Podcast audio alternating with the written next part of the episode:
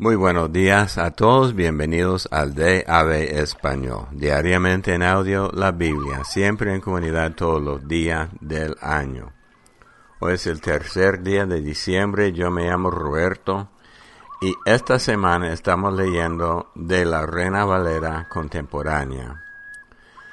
Ayer concluimos eh, leyendo el versículo 1 de Daniel capítulo 11 y según el plan hoy comenzamos con el 2, pero para tener el contexto vamos a comenzar con el primer versículo de Daniel 11 hasta el 35. Durante el primer año del reinado de Darío el Medo, yo mismo estuve a su lado para animarlo y fortalecerlo. Ahora te daré a conocer la verdad. Todavía habrá tres reyes en Persia y hasta un cuarto rey, el cual llegará a ser más rico que los otros tres. Cuando sienta que su riqueza le dan poder, invitará a todos ellos a levantarse contra el reino de Grecia. Luego se levantará un rey muy valiente, el cual ejercerá su dominio haciendo gala de poder e implantando su voluntad. Pero en cuanto se levante su reino, se dividirá y se esparcirá por los cuatro vientos del cielo. Pero no entre sus descendientes ni con el mismo dominio que antes ejerció, porque su reino será arrancado de raíz y entregado a otros fuera de ellos.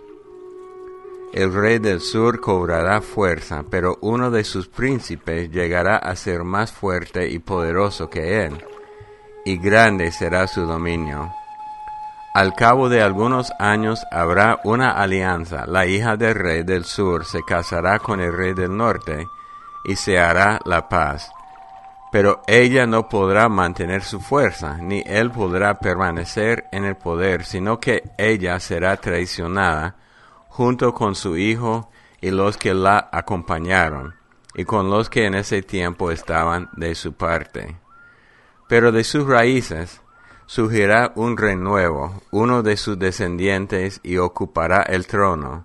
Con su ejército atacará al rey del norte y tomará la fortaleza, y luego de vencerlo hará con él lo que se le antoje. Hasta se llevará a Egipto sus dioses e imágenes fundidas, lo mismo que sus objetos preciosos de plata y de oro, y durante muchos años se mantendrá en contra del rey del norte. Luego incursionará en el territorio del rey del sur, y entonces volverá a su país. Más tarde sus hijos reunirán a un ejército muy numeroso, y como una inundación se lanzarán al ataque, y lo arrasarán todo, llevando la guerra hasta la fortaleza eso despertará la ira del rey del sur, que con un gran ejército saldrá a pelear contra el rey del norte y librará una gran batalla, en la que éste será derrotado a pesar de contar con un gran ejército. Al volver con el botín se llenará de soberbia, y ejecutará gente por millares, aunque no prevalecerá porque el rey del norte volverá con un ejército más numeroso que el primero, y al cabo de algunos años volverá a hacerle la guerra. Entonces muchos se levantarán en armas contra el rey del sur, y también de tu pueblo se levantará gente violenta para cumplir la visión, pero no podrán vencer. Vendrá luego el rey del norte y levantará baluartes, y tomará la ciudad fuerte, y las fuerzas del sur no podrán resistir ni con sus mejores tropas, porque se quedarán sin fuerzas. El ejército que los ataque hará todo lo que quiera hacer, y no habrá nadie que se le pueda enfrentar.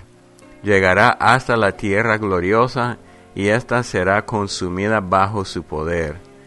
Después se preparará para venir con todas las fuerzas de su reino, y hará un pacto con el rey del sur, y para destruirlo le dará como esposa una de sus hijas, pero no logrará vencerlo. Se dirigirá entonces a los países de la costa y a muchos los conquistará.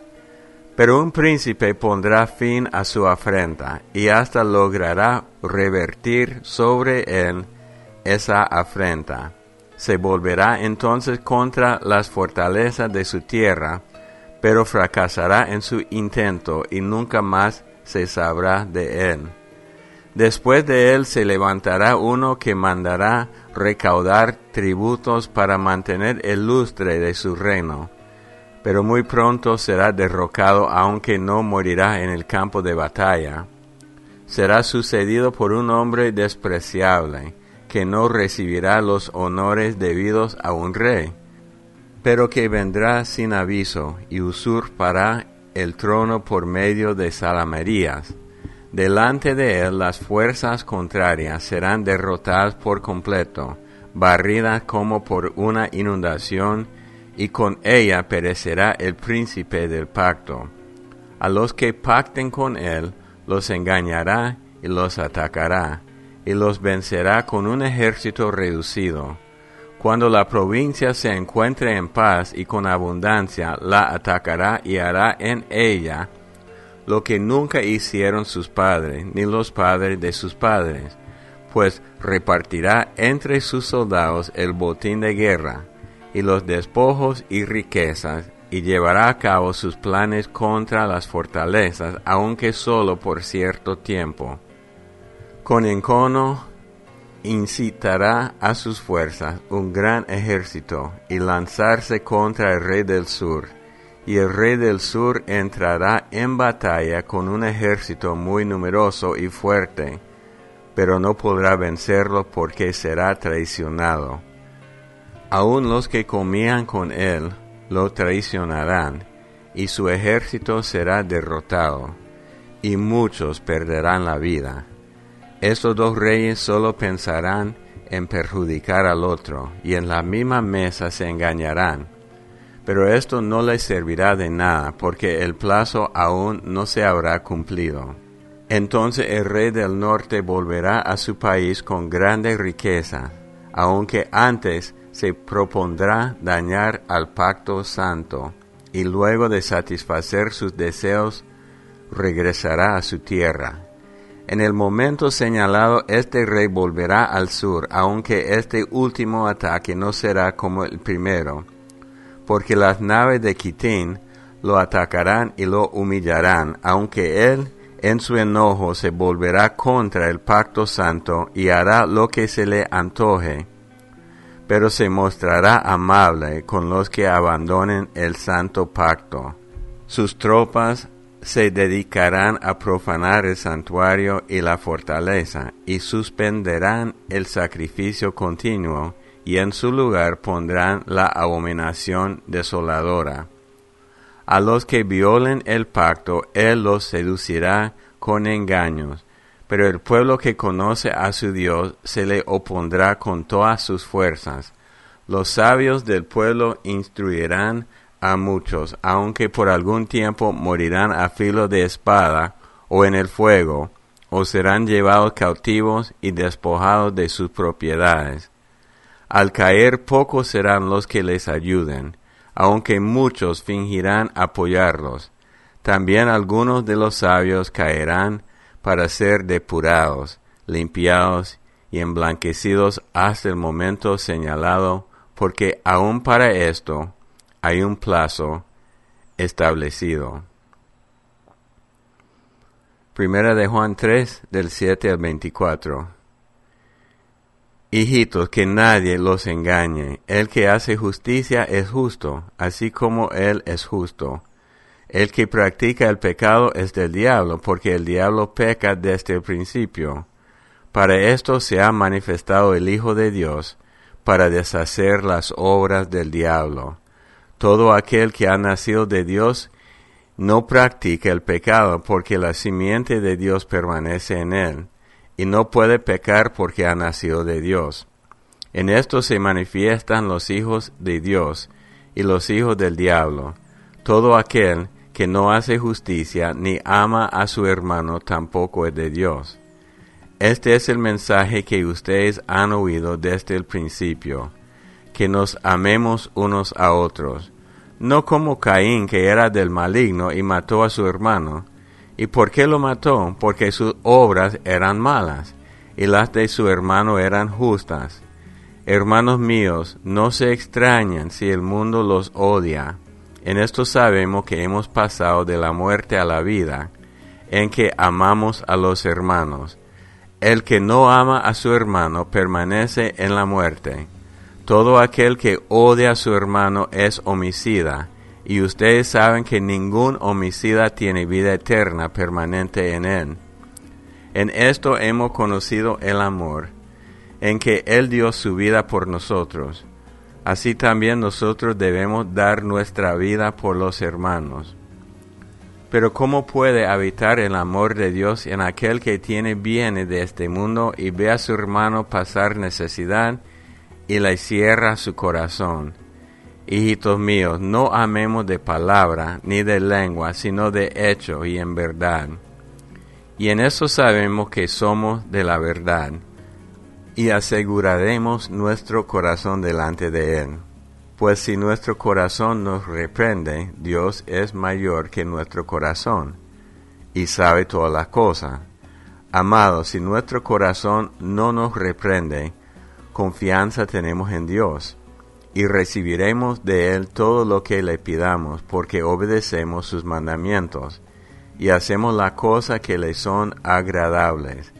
Este es su mandamiento, que creamos en el nombre de su Hijo Jesucristo y nos amemos unos a otros como Dios nos lo ha mandado.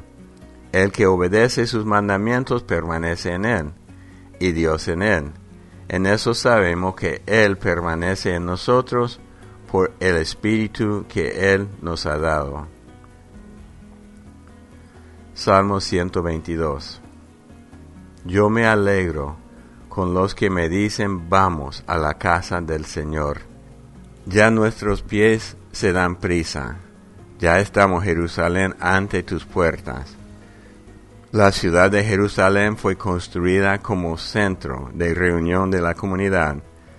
Todas las tribus del Señor llegan a ella, cumpliendo con la orden dada a Israel de alabar allí el nombre del Señor. Allí se encuentran los tribunales de justicia. Allí está el trono de la casa de David. Pidamos por la paz de Jerusalén y porque prosperen los que te aman que haya paz dentro de tus murallas y se respire tranquilidad en tus palacios. Por mis hermanos y mis compañeros ruego a Dios que haya paz en ti. Por el templo del Señor nuestro Dios pido a Dios que te dé bienestar.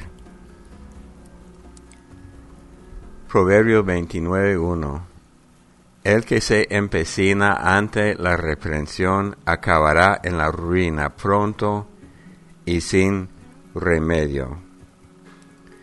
Bueno, quiero comentar algo de, la lectura de Juan, pero primero en Daniel 11 em, es, una, es una historia de antemano, es un relato de lo que va a pasar principalmente en unos imperios eh, gentiles, no judíos, habla de los gentiles, imperios de, de los medo persas y de, de Grecia, y de unos líderes, de uh, unas bodas políticas y uno que sube al poder y todo esto se cumple y tocamos esto en Daniel en el estudio.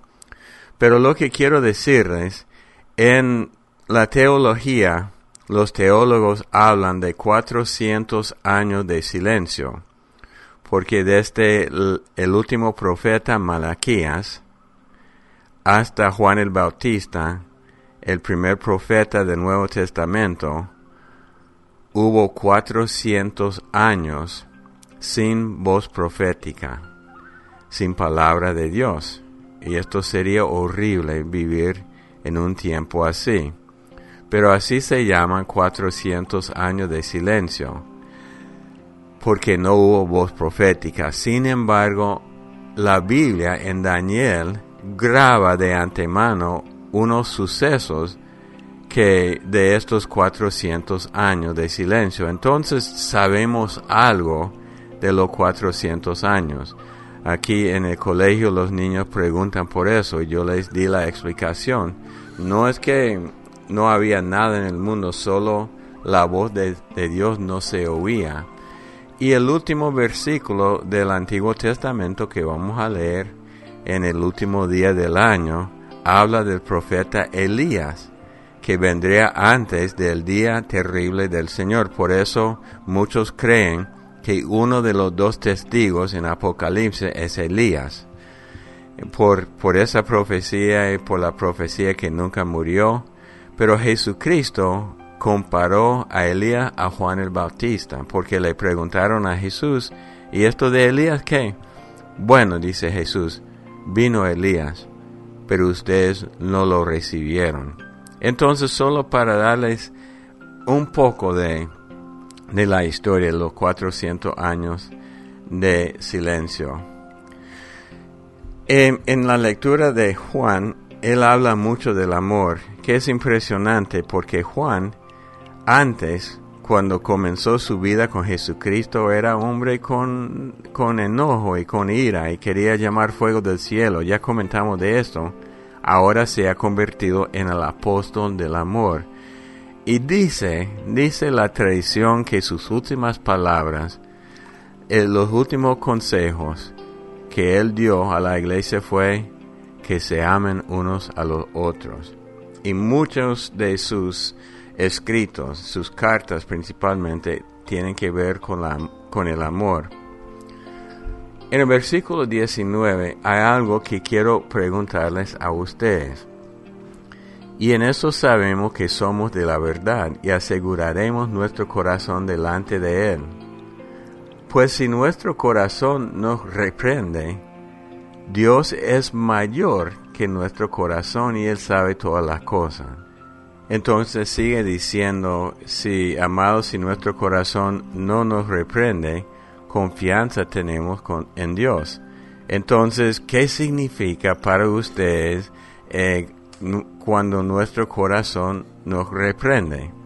Porque si ando con un corazón que no me reprende, tengo confianza con Dios. Sin embargo, Él dijo, pues si nuestro corazón nos reprende, Dios es mayor que nuestro corazón y Él sabe todas las cosas. Quiero saber su opinión, qué significa eso yo he escuchado muchas cosas como porque hay personas que se, siempre andan con una conciencia de culpabilidad aunque habían confesado sus pecados.